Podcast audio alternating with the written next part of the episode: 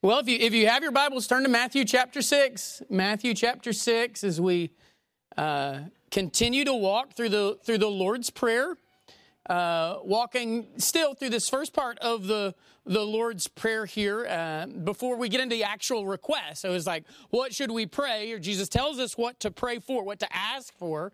But before we get into that, the actual request, we need to figure out who are we praying to? Or for you English people, to whom are we praying?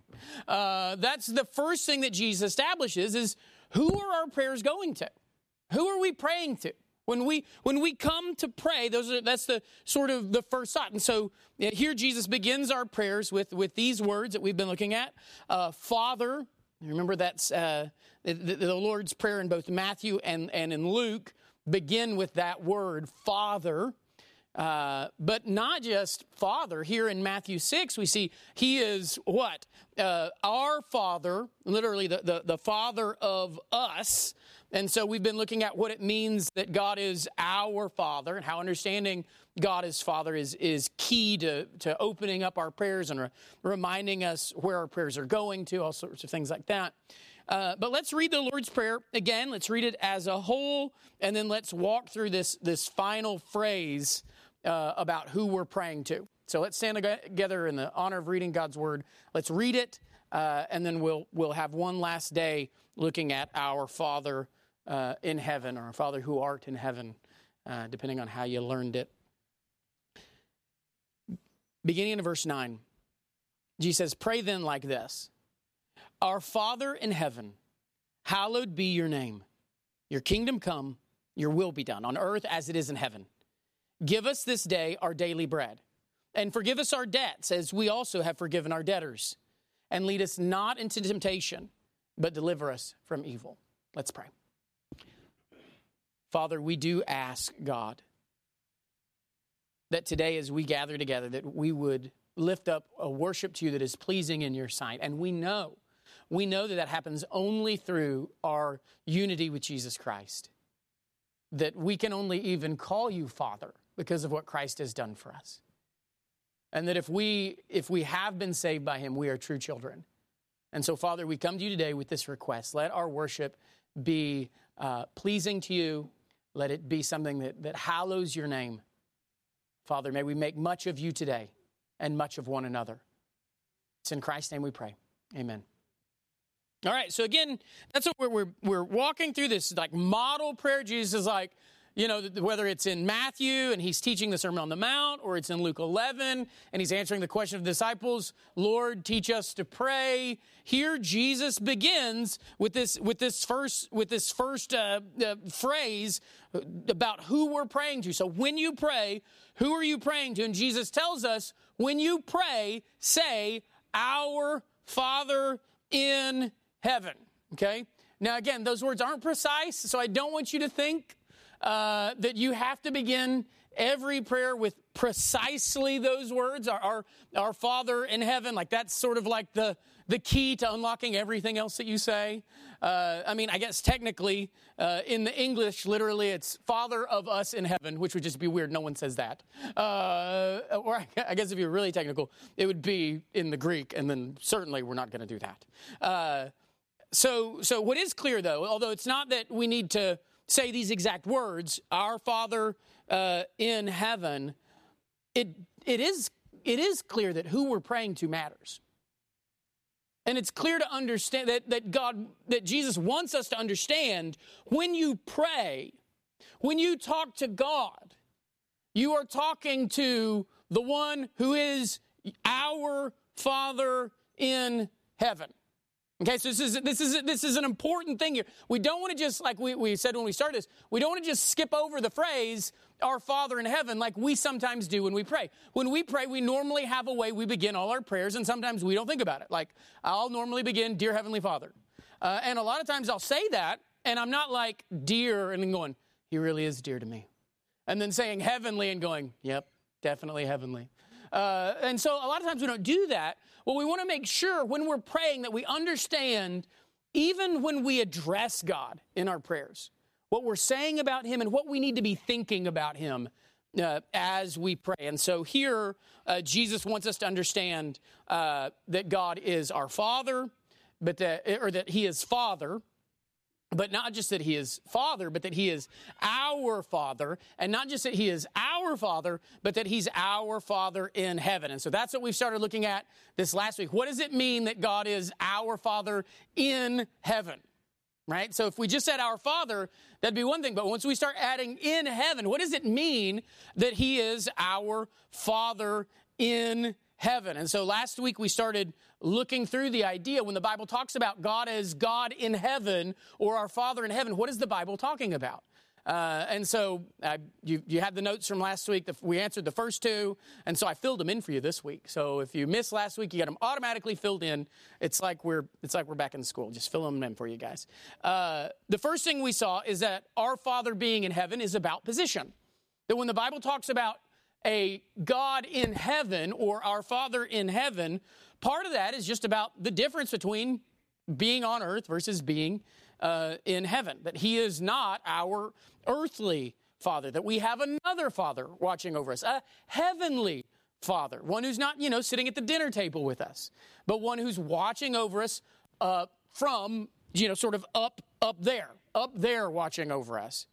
Uh, so we saw that it's just when we say our Father in heaven, we mean our Father that's not right here. We've got another Father who's watching out for us. But it's also, it's not just a matter of position, it's also a matter of praise. So when the Bible says our Father in heaven, it's talking about how God is the ultimate Father. He is the heavenly Father.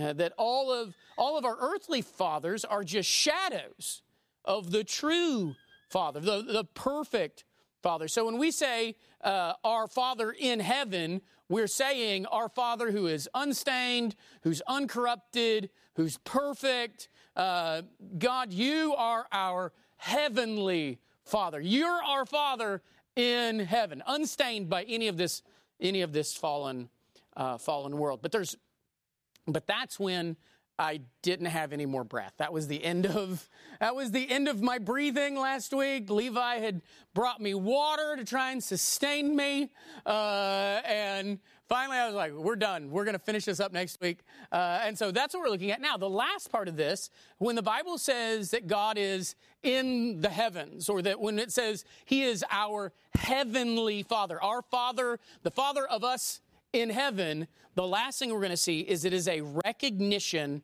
of God's power.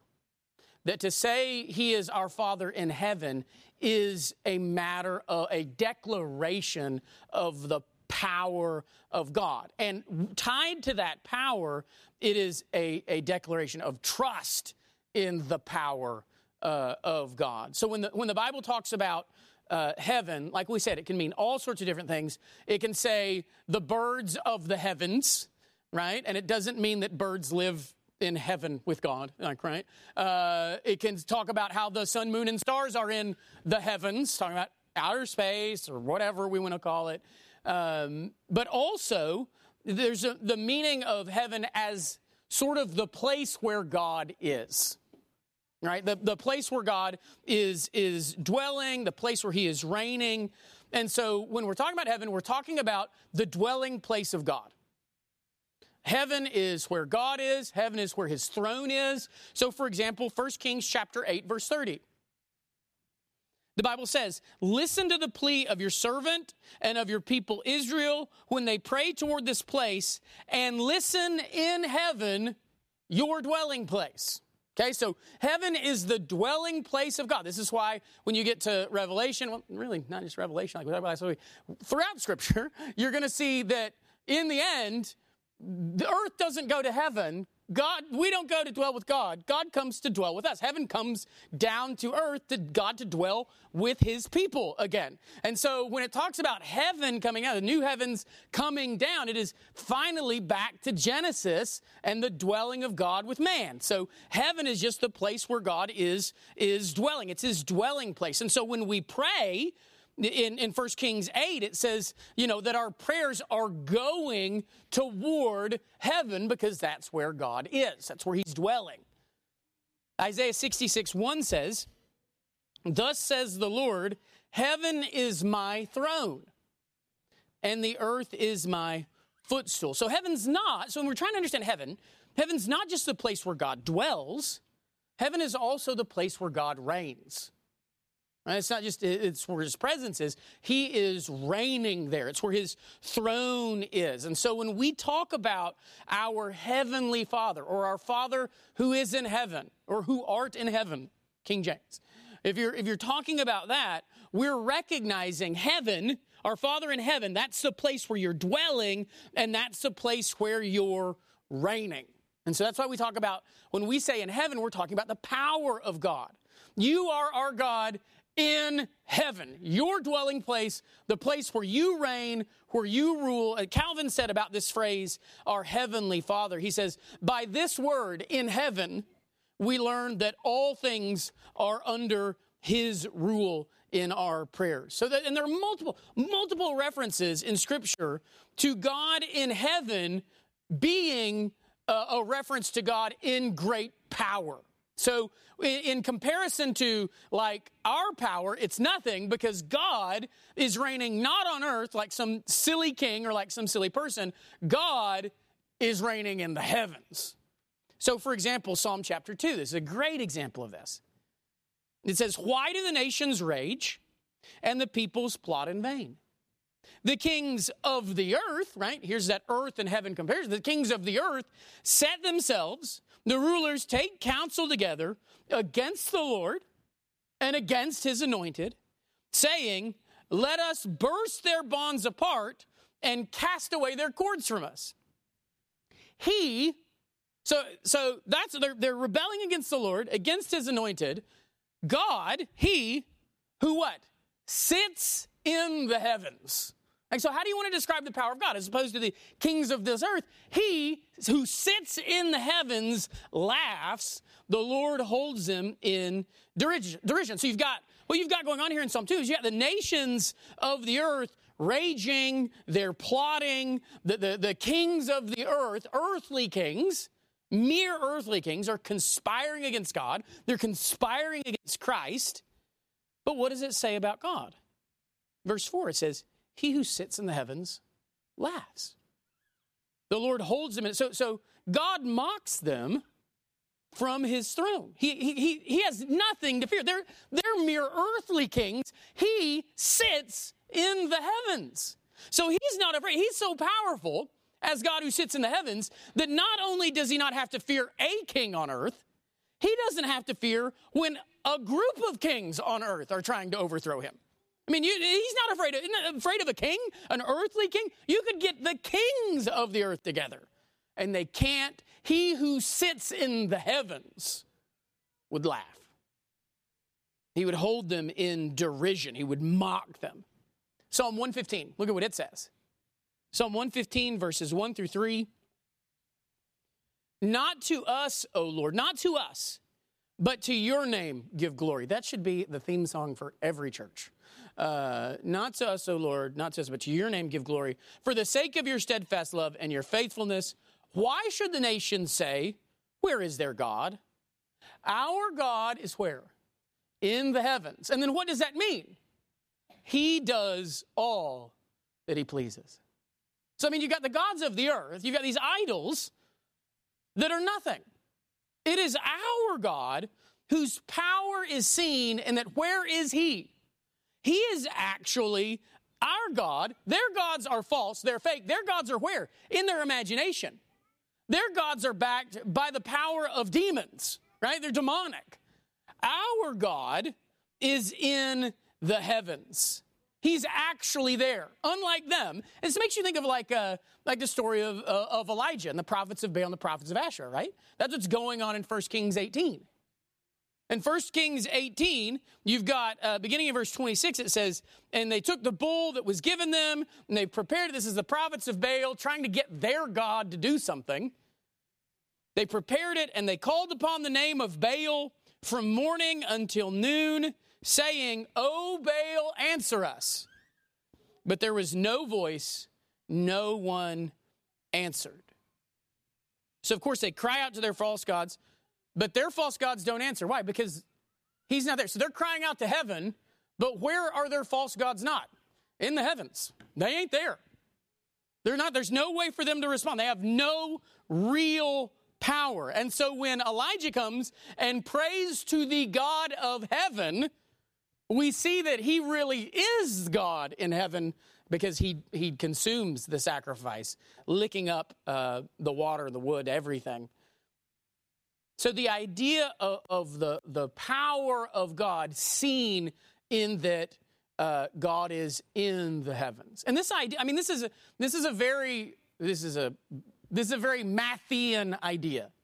Meaning matthew's big on this. When you uh, of, of one of the key themes you're going to see as you read through the book of matthew is he's not going to talk about the coming of the kingdom of god.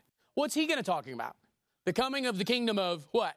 You can probably guess because of what we're looking at kingdom of heaven He'll talk about the coming of the kingdom of heaven. So that's a very common theme. If you're reading through Matthew, you're going to see that the kingdom of heaven, the kingdom of heaven. And, and heaven is a, is a place of, of, of great power. I mean, we see this even in the prayer itself, right? Right? In, in, in, here in Matthew 6. What does it say down in verse 10? Your kingdom come, your will be done, what? On earth. Boom. Levi nailed it. As it is in heaven uh, on earth as it is in heaven. So Matthew's already, Jesus is already going to talk about this. So we've got our Father who is in heaven, and we're about to talk about His great power. Do let your will be done on earth as it is done in heaven. But then we get the question if, if that's what we're praying, and if that's about God's great power, what does God do with that heavenly power. Why would we care that our God is in the heavens and he has all this power? The reason we talk about our Father in heaven and we think about his power is because of what it is God's will to do with that power. And, and God tells us what his will is to do with that power. Look at Psalm 57, verses 1 through 3. So we've got this God who is in the heavens, he reigns, he laughs at the kings of the earth, he's ruling on a throne. The earth is his footstool, and no one, you know, it's not like some like goofy kid's gonna come knock his feet off the footstool and everything's gonna go crazy. Like he, he is reigning and ruling. That's our God, our Father in heaven. Look at what he's doing. Psalm 57, 1 through 3. Be merciful to me, O God. Be merciful to me, for in you my soul takes refuge. In the shadow of your wings, I will take refuge till the storms of destruction pass by. I cry out to God Most High, to God who fulfills his purpose for me. He will send from heaven and what? And save me. He will put to shame him who tramples on me, Selah. God will send out his steadfast love and his faithfulness. So, what is God's purpose? So he's got God in heaven, does everything that he pleases. Let your will be done on earth as it is in heaven. What is God doing with that vast heavenly power that can mock all the kings of earth? He says, God will fulfill his purpose for me. And what is his purpose for his people? He will send from heaven and save us. So that's why we talk about our Father in heaven and we think about his vast power. What is he doing with that power? You're praying and we say, Our Father in heaven, you're recognizing God who's powerful and who is powerful for you. Who cares for, he's not just some king in heaven, he's not just some sovereign in heaven, he is your Father in heaven. So you've got, this is why, again, you go back to in Scripture, God is good and in control. In the fatherliness, we see the goodness of God. In heaven, we see the in control, the sovereignty of God. So you've got a God who is all powerful. And what does He want to do with that power? Save you, fulfill His purpose for you, which includes saving you, pulling you out, and putting to shame. Not just saving you, notice it's also God's will to put to shame the one who tramples on you and he'll send it out. And, and, and, why does he do that? Because of his steadfast love and his faithfulness. That's what he's sending out. So notice, and this is why people talk, this is why people talk about the difference between the Old Testament and the New Testament. And when they're talking to me, I go, I don't think you've read the Old Testament. And then I'm, also not sure that they've read the New Testament. Uh, and the reason is here we see, you get this false idea that the Jews were sort of waiting on the earthly power and God to do all this. But what did God already say back in Psalm 57? When He's going to come from heaven and save them, what is He sending? He's sending His steadfast love and His faithfulness. That's the great power of God at work on behalf of His people. Is what is He going to send to save you? What is He going to send to redeem you, to trample uh, your enemies underfoot? What does He send out? God will send out His steadfast love and His faithfulness. That's what God does. That's just that great power of God on our behalf. So, so you get this God working his power uh, for, for us. And so from heaven, God, God sends our rescue. From heaven, he, he works these, these, this vast power on our behalf. Look at, look at Psalm 18. Psalm 18 is great. Look at Psalm 18. Again, we're going to see God in the heavens, but in the heavens, having that great power on, on our behalf. So beginning in verse 13 of Psalm 18. The Lord also thundered in the heavens, and the Most High uttered his voice hailstones, coals of fire, which is why you should be thankful that the Word of God is just a paper book. Imagine if every Sunday we were like, we're about to hear the Word of God. And you open it, and it's like, hailstones and fire. And it's like, man, worship was great today. Uh, anyway, be a lot easier to exegete it. Be like, yeah, that's, that's scary. Um, and he sent out his arrows and scattered them. He flashed forth lightnings and routed them. So, so he's thundering in the heavens. Most High's doing these things. Then the channels of the sea, the channels of the sea were seen. Foundations of the world were laid bare at your rebuke, O Lord. And what is his rebuke?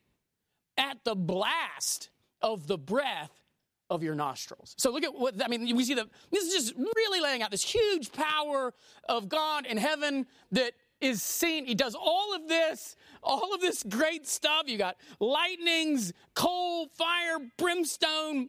Uh, you've got the, you can see the bottom of the sea, right? Mariana's Trench opened up. You can see the fa- very foundations of the world laid bare at the power of God. But at the power of God in what? What did he use to do all that? It was the blast of his breath. Just the blast of his breath. Just, just an exhalation from his nostrils. You want to know the power of God? All he has to do is huff, and he doesn't even have to puff, and he can blow this whole house down. Right? He can lay bare everything with just a blast from his nostrils. But Look at where this power is directed now in verse 16. He sent from on high, he took me, he drew me out of many waters, he rescued me from my strong enemy, from the hands of those who hated me, for they were too mighty for me.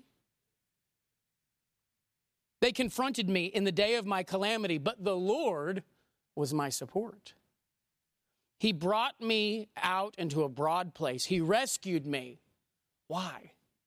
Because he delighted in me. So again, our, our God is in heaven, our not just our God, our Father in heaven uses the heavens to rescue us. He thunders in the heavens. He sends it down to, to, to save us. Why? Because he delights in us. I mean, it's funny. You look at this. The the. I mean, if you're just reading verses 13 through through 15, I mean, the the the power of God is intimidating, and it should be right. You think of Isaiah 6, and you should think of the the the recognizing the holiest vast, vast power of God. It, it's it's just like a child can be intimidated by their father. It's, it's natural. It's natural for us to see the power of God and to kind of be like, uh. But what do you soon realize about your natural father? What do we end up learning about our fathers as we look at them and they're so big and they're powerful and, and you're, I mean, they're this epitome of strength and all of this. And it's like, I remember my, my mom would spank me and then she'd say, and then I'm going to tell your dad. And I knew that meant that he was going to spank me. So it was going to be two spankings. And I was, I hate to say it, I was definitely more scared of the second spanking uh, than the first one. And sometimes she would even just tell me, like, all right, I'm just going to tell your dad. And it's like, no, because I knew what? He wasn't just going to bring a breath of his nostrils, right? There was going to be uh, was going to be leather attached to his hand, which would make it even even more more intimidating. Uh, and so there was that that feeling. But what did you what you begin to realize is that this man who is so powerful is going to use his power ultimately to do what? To protect you. He's going to use his power in a way because he loves you. I mean, that's, that's the natural affection of a father for his children. And so we're still intimidated by the power of our fathers. Sometimes even even as they get older and we're like in the prime of our physical condition and and they're still they've still got us so buffaloed that we're pretty sure they could still whip us. Uh, you know even though they're like tottering down the stairs like i think he's just pretending so that i'll leap on him and then he'll mess me up. Uh, so we still got that intimidation but what do we recognize? But we know that he uses that power would use that power on, on our behalf for our sake. And that same thing that's going on when we say, Our Father in heaven. He is in heaven. And so he's got this vast power. He can thunder, his breath can, can shake and expose the foundations of the earth. His words can come out like fire and hailstones. That's, that's his power. Don't diminish it. He's not up there, some hippie spitting out flowers everywhere. It is hailstones. It is fire. It is exposed. It is trampling your enemies under. Like that's all how he describes himself. But that power is there and described as being used for us.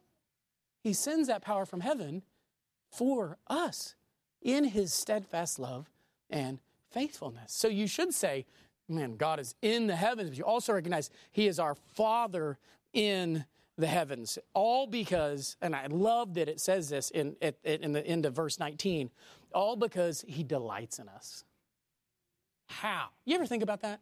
How in the world can God not just, He's not just doing it because I made a promise.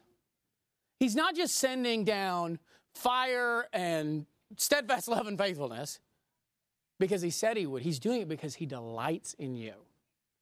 And, and sometimes we forget that. Sometimes we forget that you're supposed to remember you have a heavenly father. You're supposed to be, you're supposed to be shaken by the holiness of God but you're never supposed to forget that that holy God delights in you. And we get into a problem in our prayers, and I'm getting ahead of myself, but we get into a problem in our prayers and we forget either one of those two things. And so, of course, we, we, see, we see this rescue of God on our behalf. And where is this ultimately going to lead, right? Where, where is, when you're looking at Psalm 57, you're looking at Psalm 18, and he says, I'm going to come from heaven, I'm going to save you with my steadfast love, I'm going to rescue you because I delight in you, I'm going to trample your enemies underfoot. Where ultimately is, are the psalmists leading us? What are they pointing us to? Christ. I mean, that, I mean, when you think about it, our Father thundered from heaven against our great enemy, against sin and Satan, against the sin that we committed. The foundations of the earth were shaken quite literally. But instead of justice, instead of those, instead of those, those, those hailstones and coals of fire coming and consuming us, we got mercy. He pulled us up, as, as the psalmist said in Psalm uh, 18, he pulls us up from the mire. When it, when it should have been us quaking from the rumbling, it should have been us, should have, should have been us tasting that lightning. But instead, God uses his power to do what? What does he, what does he say in verse 19? He uses his power to put us in a broad place to set our feet on what? The rock. The rock that Jesus is going to tell us in the next chapter of Matthew 7 is what? Him. You're either going to hear his words and do them and be founded on the rock, or you're not, and you're going to be building your house on the sand. So, so when, when God pulls us out, he sets us in a broad place, he sets us in firm ground. What is that firm ground? It is Christ. So when we look at the, the, the, the, power of God, the heavenly power of God worked on our behalf, where's the greatest sign of that? In Christ's work on our behalf on the cross. In Christ's work on our behalf to save us, to redeem us. That's the greatest. That's, this is where all of that, in his steadfast love and his faithfulness, that's where all of that is, is ultimately culminating. So, what does it mean that He is our Father in heaven? It means He is a, a, true Father, just in a, in a different position, not on earth, but in heaven. It means He is uh, the ultimate of fathers. He's an exalted Father. It means He is a powerful Father, one whose will cannot be thwarted, and who works His heavenly power on behalf of His people. So, when you say, Our Father in heaven, those are the things you're supposed to be thinking about when you say, In heaven. And, and how should that affect our prayers? Well, we talked about this uh, a couple of times. The two things that are that are going to happen when we understand the Lord's Prayer right is it's going to give us confidence and it's going to give us reverence. Confidence and reverence. When we're understanding prayer rightly, we will be more confident in our prayers, but we'll also be more reverent. Confidence, when you look at this, there is a boldness that comes in believing the words, Our Father in heaven. There's a boldness tied to that, that, that the God who rules over everyone and everything is using his power for, for us. There's a, I mean, there's a, how can you not be confident in prayer? When you say, Our Father in heaven, like you're automatically saying, Our Father is bigger and better than anyone else's Father right? Our Father who can do anything that we ask for. Our Father who's going to have the strength to do what we're going to ask Him to do. So there, there's, of course, a confidence in prayer when you know that your Father is in heaven. And we need to have that confidence. So when we ask God to do something, when we, ask, when we pray to Him and ask Him to do, we know that He can. We're confident that He can. And so we, we, we ask a Father, unlike any that we've ever had, unlike any that we could ever be. We ask a perfect heavenly Father. There's a confidence in that, but there's also a reverence because we are. I mean, when you go back and you read uh, Psalm 18, and when you go back and you and, and you read Psalm 57, there, I mean, this is the same God who does shake the earth by his mere breath. And so we need to we need to never forget that we are addressing the God who could break the world by breathing on it. We, uh, Andrew Murray said, "There's a there's a shakiness to prayer because we realize when we pray that we are within the veil." Our prayers are in many ways uh, need to be a recognition of Isaiah. Every time you pray, you're doing Isaiah 6. And so there's a reverence of you're coming and lifting these prayers up to that God sitting on that throne, to the God whose breath could, could, could shake the world, whose, whose words are fire and hail and brimstone, and who has lightning, all these things. There, there needs to be a recognition of that. And so when we say our Father in heaven, there's a gospelness to it because we realize I could never pray these prayers without Christ. This is the reverence aspect. I could never, I could never pray this I could never do this. Like the idea of you and I talking to the God of the universe would make no sense. No sense. That you, I mean, we get nervous talking to celebrities, right? People that we know are a bunch of weirdos. Like we'll know they're weirdos. We know they're there's like on their 18th marriage or some sort of deal, and we'll see them and we'll go, we'll be like in restaurants and like taking pictures, like, oh my goodness, you know, I'm eating pizza bread with, you know, whomever, and, and they're back there. Go say hi to them. No, I could never say hi to them. All right, talk to the God of the universe. Okay, dear only Father. I mean, you know, I mean, it's like, what in the world?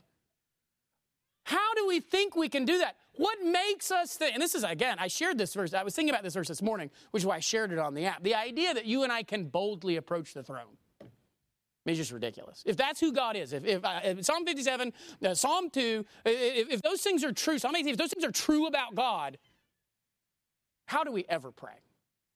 How do we ever say anything to Him? Because we know who He is and we know who we are. Intimately, more who we are. And so, the idea of being able to pray only makes sense, this is that reverence, only makes sense in Christ. That the Son is, has truly made a way for us. We have a great high priest who has opened the way to God. But it's not crazy for us to pray it. Why? Because we're not the ones who say, all right, let's just start calling God Father. You know what? I feel like God's been really distant. So, how about we as a church, what would you like to call God? Let's start calling him Father. Okay, that sounds great. We'll start calling God Father. That's not what happens here. It is God who through Christ is the one telling us what? To call him Father. Because that's what he is through Christ. If we lose, if we lose our confidence in, in our prayer, if we take our, if we lose our confidence, when we take our eyes off the fact that He's Father, and and we lose our reverence a lot of times if we take our eyes off of the idea that He is our Father in heaven. So Christ, Christ teaches us to approach God, but to do so rightly, to do so through Him. Because without Christ, we cannot know God as Father. We, we cannot call Him Father. He is not our Father. But in Christ, it is God who tells us to call Him Father and reminds us of His great power that He's working on our behalf. He is our Father in heaven. So we'll, we'll end by putting all of this together. Let's put everything together from the last five weeks. Okay? Just a, we're going to do it quick, bulleted. It's going to take us five minutes, and you're going to go, well, it sure took us longer than five minutes to get here. Uh, but look at, look at what, what have we learned? When we say, our Father in heaven, what, what, what have we gathered from these five weeks to, to, to wrap up with a bow? First is the idea that we are expected to relate to God, but not any way that we want to. God tells us what to call him. We don't get to choose what to call him. We don't get to choose like how to think about him. God is the one who tells us how to come to him and what he wants what he wants us to see him as and he says I am your father. See me as that. That so that's the role. And and we also saw that that's an important role. Because it means God is the one who creates us. We don't create him. He is our Father. We are not his. We don't get to craft God in our image. He crafts us in his image. And so when we say our Father, there is a natural humbling to our prayers. You are creator, I am not. So I don't get to choose for you to be what I want you to be. You are who you are. You're the primary one in this role. It, it also, it also, our Father in heaven also does make, uh, put an honored stamp on the role of fathers. And, and the Bible talks about it. If, since God is this Father, what's that look like? It talks about His compassion, His protection, His mercy, His correction. All of those, that God is Father. He is the ultimate Father. Our Father in heaven reminds us that God is indeed our real Father. That He has adopted us through Christ, legitimately adopted us. He's not just saying, let's pretend that I'm your Father. He's saying, No, I am your father through Christ because your the, this relationship between you and God is real because your salvation is real. So it's not a pretend relationship. When you say, Our Father in heaven, you're recognizing He's really your Father. But when we say Our Father in heaven, you're recognizing not only is God your Father, but God is also what? It doesn't say, and when you pray, say, My Father in heaven. What does it say to pray? Our Father in heaven.